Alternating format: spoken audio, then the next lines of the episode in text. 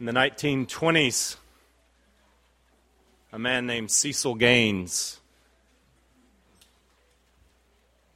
lived on a farm where he was raised and treated as a slave. He was an African American man who watched his father be murdered. And from this Macon farm, at some age of adolescence, Cecil Gaines was forced by conditions beyond his control and beyond his wanting to leave the farm, to leave the place where he belonged, to leave the environs where he mattered, where people depended on him and he depended on others, to go out into a world where who knows what could happen. The weight of the loneliness of it pressed in on him and as he narrates his story in a recent movie called The Butler, which you'll see Oprah pitching on TV if you spin around the dial, he says these poignant words As a young man going off into the world away from his place, I don't think that God meant for folks not to have a family. I don't think that God meant for folks not to have a family.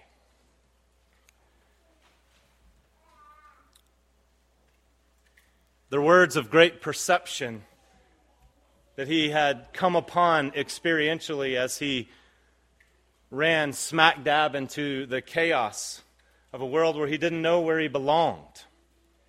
And he recognized that a family is a place where you matter. A family is a place where you have a job, where people depend on you, where you can come to mean something, where people care what happens to you. That's what happens in a family. And people who are in families that they do not primarily want to get away from, and many of you are in families like those, and I'm sorry, they have realized this exquisite gift of belonging to people who care what happens to you and people who give you a place on the earth. It's fitting, I think, to start our conversation today with words like that because as we come to the book of Acts again, in the second chapter, we see a new community that has been formed. A community that already existed but has been invaded forces from outer space. The personalized presence of God has taken up root in them, has altered their vision of reality, has introduced them newly to themselves, and has taught them to relate differently to God and to each other.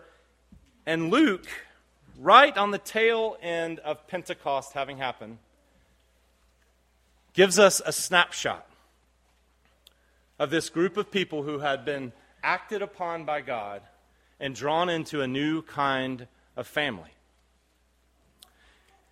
And one of the things that you notice very quickly if you hang out in the neighborhood of the Bible, and if you hang out here, we're going to talk a lot about the fact that the community of faith is meant to be a family. A family that even supersedes the importance of your biological family. The kind of place where people who've got no one have someone. The kind of place where if you don't know where you are in the world or if you matter in the world, you can be part of this community and know that you do. The kind of people who have been introduced to themselves, have been introduced to God, and suddenly are on the path of at least wanting to want the right kinds of relationships with people and with stuff and with God Himself. God has always exhibited a unique concern for the familyless. Easy for me to say. The widow, the orphan, people who are defenseless, people who are vulnerable, people who have no one to look after them. God takes a special and peculiar and durable interest in and has always called his people to enjoin him. After Pentecost, Luke says, Look at this community. Look at this family that could be characterized as God has summoned them together and jointly acted upon them and made them into something together. They devoted themselves to the apostles' teaching, to the fellowship, to the breaking of the bread, and to prayer. Everyone was filled with awe, and many wonders and miraculous signs were done by all the apostles. All the believers were together, and they had everything in common. Selling their possessions and goods, they gave to anyone as he had need. Every day they continued to meet together in the temple courts. They broke bread in homes and ate together with glad and sincere hearts, praising God and enjoying the favor of all the people. And so magnetic, so enlivened, so enchanting was this community of togetherness that people wanted to be a part of it. People sensed that something of what ought to be the case was starting to materialize in living color before them, and they wanted to be part of it. It was growing, it was multiplying, it was becoming fuller. God cares about together. That's what's so enchanting when we look at this picture. God cares about together. And as we think about this, and as we aspire to be a congregation that is marked by its togetherness, its togetherness in receiving from God, its togetherness in pushing out into the world to be benevolent distributors of His kindness, it's worth looking at God's intentions here. Because the apostle, or because Luke has given us this kind of picture to say these are valuable aspects of what happens when God acts on a community. So let me let me draw your attention to this. What, as we begin, stands in the way of togetherness? You know, I imagine many ways in your own family that togetherness can be disrupted in your business, in your dorm room, on your soccer team. You know how togetherness can be distributed, but if you start to think about it, one of the main ways that togetherness is interrupted is when you become an inspector of the people around you. Do you know this is the case? It's an interesting feature of human life that the more engrossed with yourself you become, you don't become more healthy, you become less healthy. Someone who becomes engrossed with their own health becomes a hypochondriac. And so far as I can understand from reading, this is not a compliment. Stop being such a hypochondriac you don't say with oozing affirmation to someone. And someone who's always taking their own spiritual pulse is a spiritual hypochondriac. And a community that is always looking at itself and inspecting itself becomes a communal hypochondriac. Our professor Steve Brown used to say every time a new Christian book on marriage comes out, the result is a whole bunch of new divorces. You know why that is? Well, think for a second. First of all, men don't read books. Sorry, four men in here who do. They certainly don't read books about marriage, but women read books about marriage, and when they read these books about marriage, they see what their marriage is supposed to be, how they're supposed to be treated like a princess how they're supposed to be adored, served, what's supposed to be happening as they involve themselves in this Trinitarian dance of live loveliness. And then they look over at their husband, pasted into his recliner, pregnant looking. I'm not pregnant, by the way. and they say, What's wrong with you? The book says this is what I'm supposed to be like. What's wrong with you? And it creates this disaffectedness. And if any of you have had the good pleasure, and I think almost everyone in here has by God's providence, of having some special someone in your life who makes sure that no matter what you do, or don't do, no matter what you think or don't think, no matter what you feel or don't feel, they like to let you know when you've done it wrong. Do you have some special someone like that? It might be your mama, it might be your husband, it might be your kids, it might be your mother in law, it might be your neighbor, or your boss, or your coach.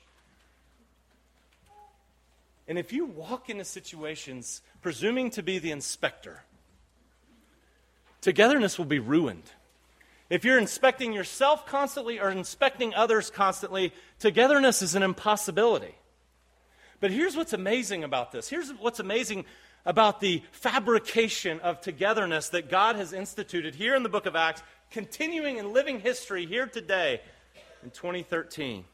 Is that this togetherness all started as the result of a bunch of people who were formerly God allergic, who got over that allergy and were able to come together. So they had no reason to inspect anyone anymore.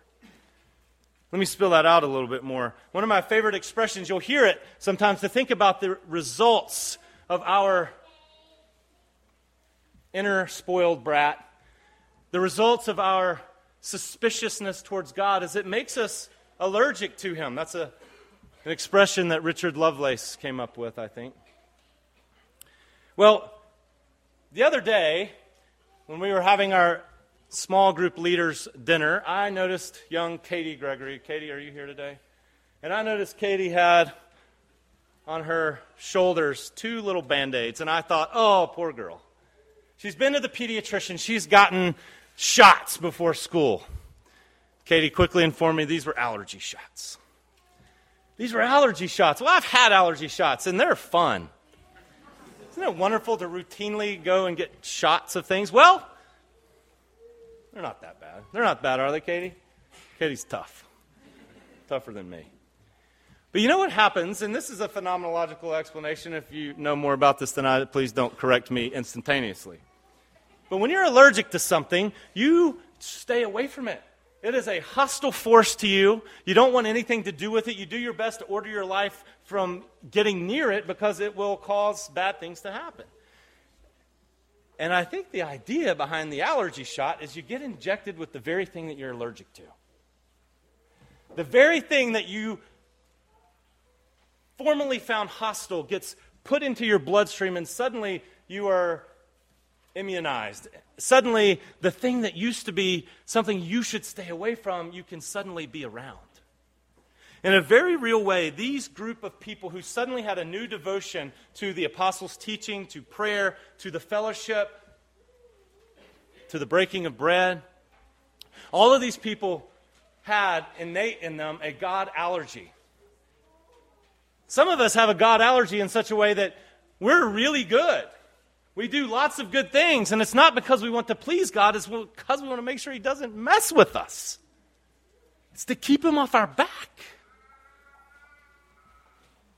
And then suddenly, God says, Here, let me inject you with what you used to be allergic to. Let me put my life in your life. Let me deposit my own personal presence into your spiritual bloodstream so that what you used to order your life around avoiding, now you can order your life around coming near. Welcome into my presence. God's presence in us allows us to say, There is no harm for you, there is no danger for you. Come into my presence. And this community of together are all people who started their act of togetherness by being acted upon by God and by admitting that they were the precise kinds of people who didn't deserve to be part of the community in the first place.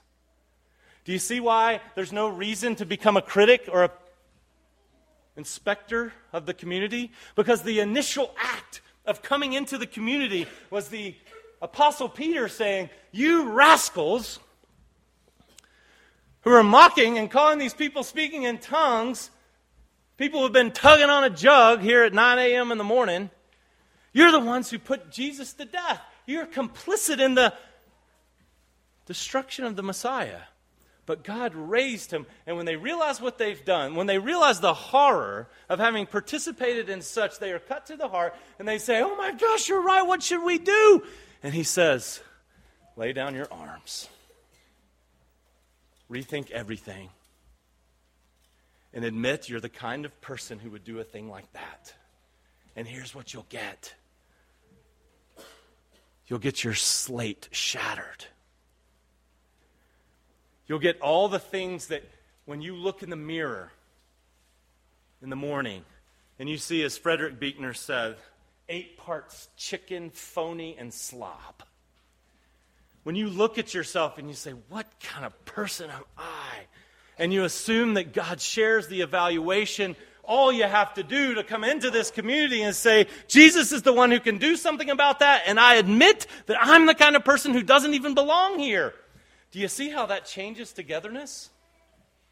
All of a sudden, you're in this community of people you don't even you don't even deserve to be here. Except that you've been welcomed and you've been acted on by Jesus, just like the person sitting next to you. She's been acted on by Jesus too. It's an amazing freedom to not have to walk into areas and think, I am going to be the critic. Look at what they're doing wrong. Look at how they're acting wrong. Look at how they should be better. And when you don't have to be ruled by that self imposed vocation of noticing the flaws of others, then suddenly togetherness is possible in a new kind of way.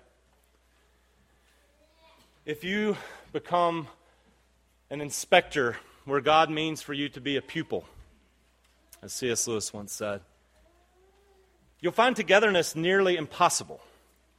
But if you realize here we are all together sitting in this room, everybody to the left and to the right and all up and down the middle, every single person here who belongs to Jesus belongs to Jesus not because of anything that they have managed to generate on their own. It's not because of your executive style hair. It's not because of your fantastic tan. It's not because of your bulging biceps or your sterling righteousness. It's because of an act of God welcoming you in and you saying, Uncle, then you've got no reason to spoil the togetherness by being a critic.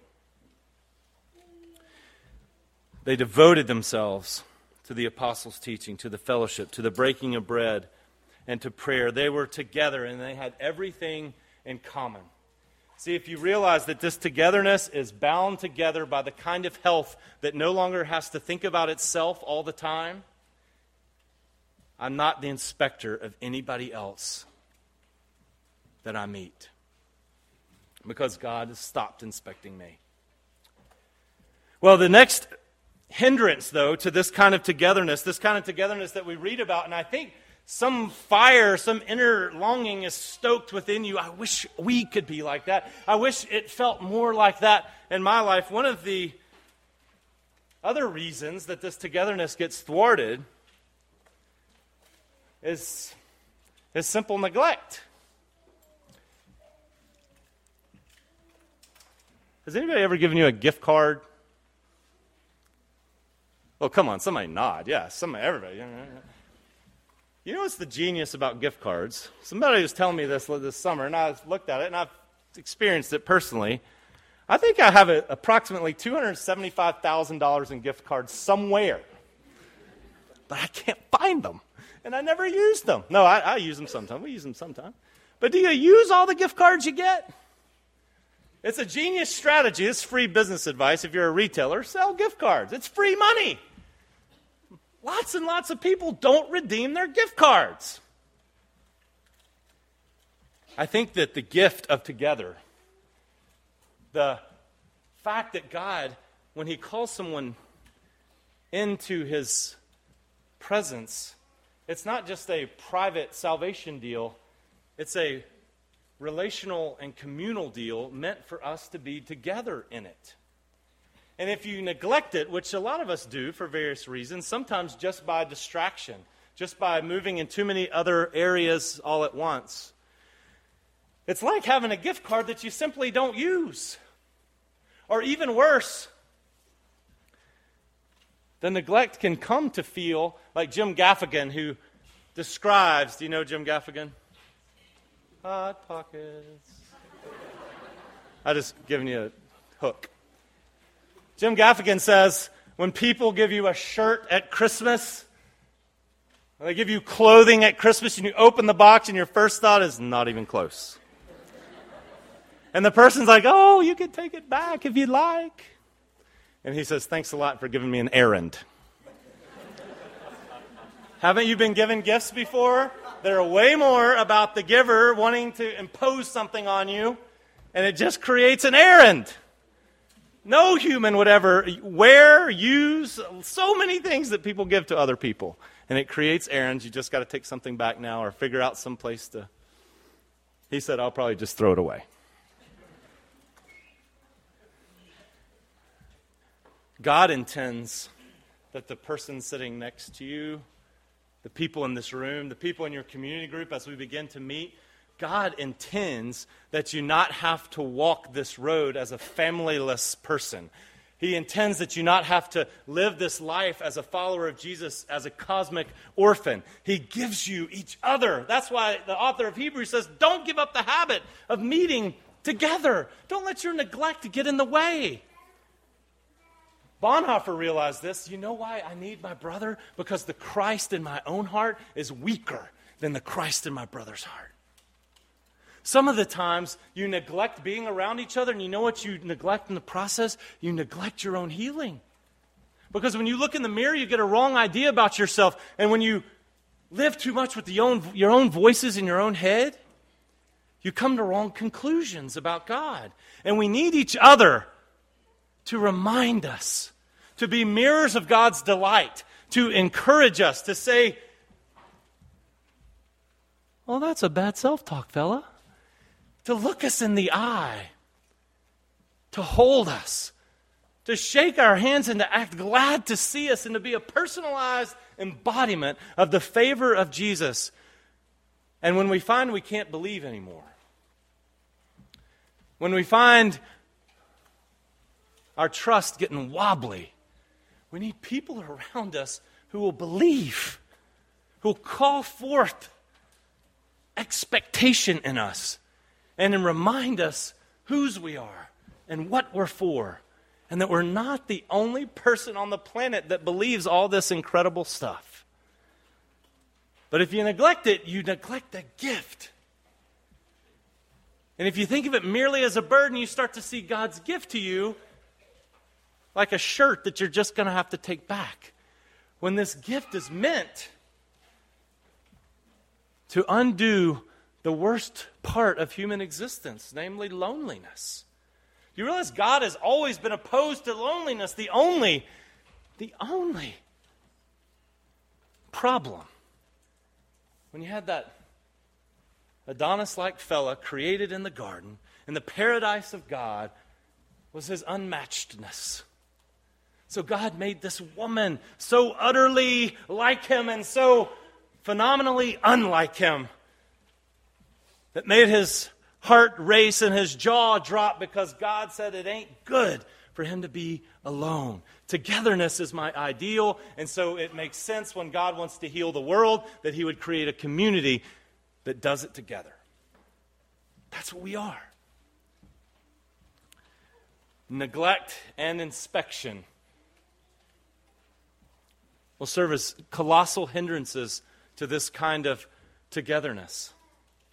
But if you are if you're committed to it though, if you if you're not neglectful of it and if you realize I don't have to inspect because I came in here through an act of undeserving through the largesse of God, then suddenly you find yourself also not holding the apostles' teaching in suspicion, but you want to be devoted to it because they've got something to say. Do you know that the apostles' teaching We've been talking about this. The apostles' teaching is codified for us now. It's put down on pages. You can read it on your iPrecious. You can actually use a real Bible. It's there for you. It's what we talk about on Sunday mornings. It's what you'll look at in your community groups together. Because otherwise, if you don't submit yourself to the apostles' teaching, you're just stuck with being led along by your own nose.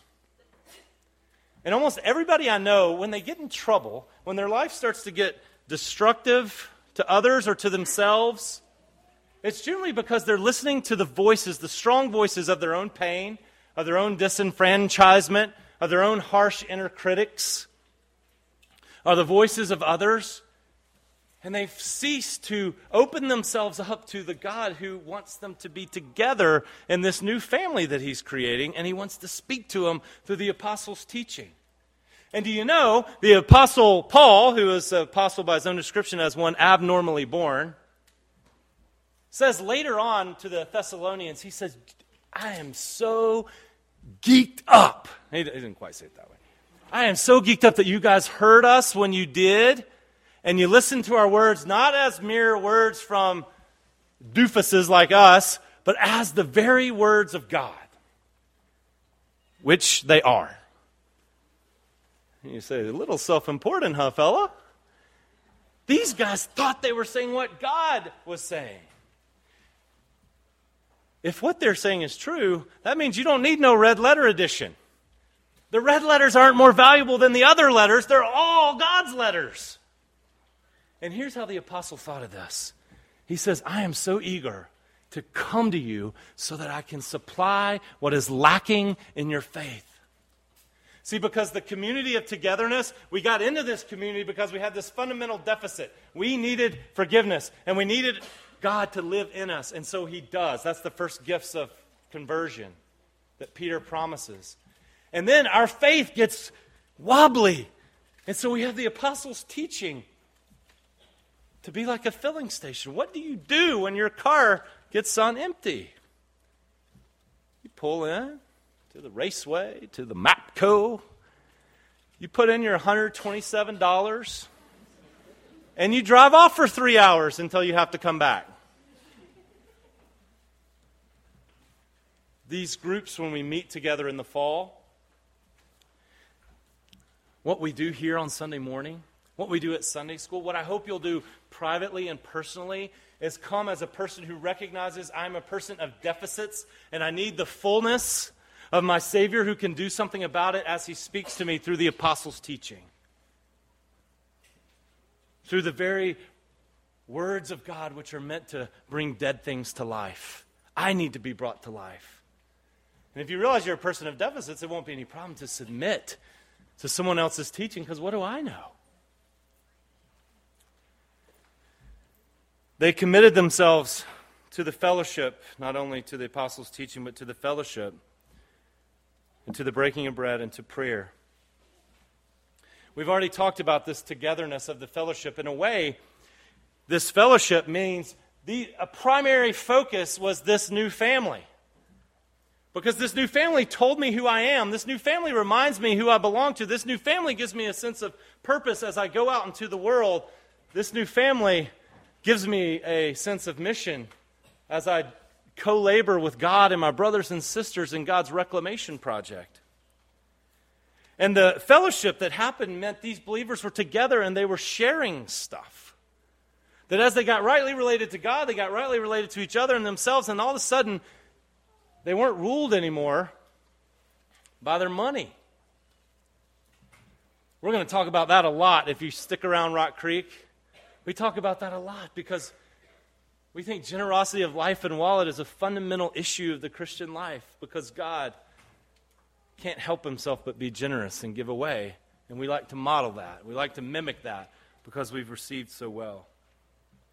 And what happens is, as we are people in this fellowship who have gotten the allergy shots of the Holy Spirit, so we're not allergic to God anymore, now we have this sort of circulatory system of God's grace coming to us where we get to share with each other the very kindness of God, where we get to make complete the very love of God. You know that John says that the love of God is made complete in us as we love one another. I have not personally, though I have tried, been frequently overwhelmed as with a warm shower of God's love as I sit and meditate on the love of God. I don't often get chill bumps. I wish I did. There's something that embodies a, or resembles a, an alcohol buzz or some other sort of buzz. I don't get that stuff. Maybe you do. I hope you do. But you know, when I find the reality of our Savior's affection most pulsating and energizing in me, when I'm trying to convince somebody else about it. And of course, this is what the Apostle Paul said would be normal. I want you to be active in sharing your faith so you can be aware of every good thing. As we distribute this grace, we taste it. As we give away compassion, we feel it. As we generously share our money and our goods and our time, we experience the very love made complete of our Savior who gave Himself for us. They devoted themselves to this fellowship and to the apostles' teaching. The breaking of bread, which is another way of getting the Spirit of God in us as we feast on the Lord's table each first Sunday and to prayer. If you're a person characterized by deficit, you know you came into this togetherness community because you lacked something. You need each other because you lack something. You need the apostles' teaching because you lack something. Then prayer is going to be a very natural thing. Have some of you seen the cinematic, cinematic wonder called What About Bob? This is probably one of the most important movies in the latter half of the 20th century, starring Richard Dreyfuss and Bill Murray. Bill Murray is a person with numerous, myriad psychological maladies, is very neurotic. And he is under the care of Dr. Leo Marvin, a prominent psychiatrist who's trying to get to Lake Winnipesaukee, where Troy and Sarah are coming home from today. And Bob follows him up. And Bob, is a patient, is a doctor's worst nightmare. I'm assuming probably a church's worst nightmare. He's everyone's worst nightmare. But in one scene that I remember, because this was all formative to my adolescent years, he's addressing Leo Marvin, who wants nothing to do with him, and he says these poignant words Give me, give me, give me. I need I need. And in those short words, he characterizes his whole life. Give to me because I need. My need is voluminous and unending and unyielding. So give to me. One of the things that a together church that realizes that it has now been summoned into this circulatory system of God's grace is that we're the kind of people who have deficits and we come to God not because God says, you better pray or I'm going to kick you in the pants, because we're the kind of people like Bob. We're spiritual Bobs that say, God, give me, give me, give me, because I need. If we're ever going to be the kind of family we need to be, we need more of you in our cells.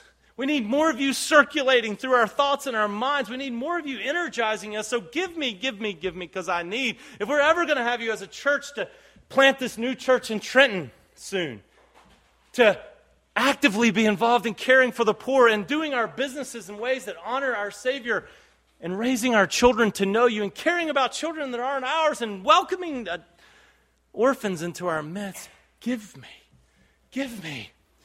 Give me because I need. This is the devotion of these people who've been acted upon by God. They submitted themselves to the apostles' teaching, to the fellowship, to the Lord's Supper, and to prayer. I close with this as we think about what this means and what the implications are as we take this into ourselves and let it wash over us and do its work on us. I was watching C SPAN not too long ago, as many of you were, and I saw this conference on technology and media, in which one reporter, Aaron Brown, said this After the recent Spielberg movie called Lincoln, in, I was in Arizona and I was walking out behind this couple who had seen this masterful film called Lincoln and starring Daniel Day Lewis. And the older gentleman of this couple looked over to his wife as they were walking away and remarking about the splendid nature of this movie. And he said, I'm just amazed at how Daniel Day Lewis sounded so much like Lincoln.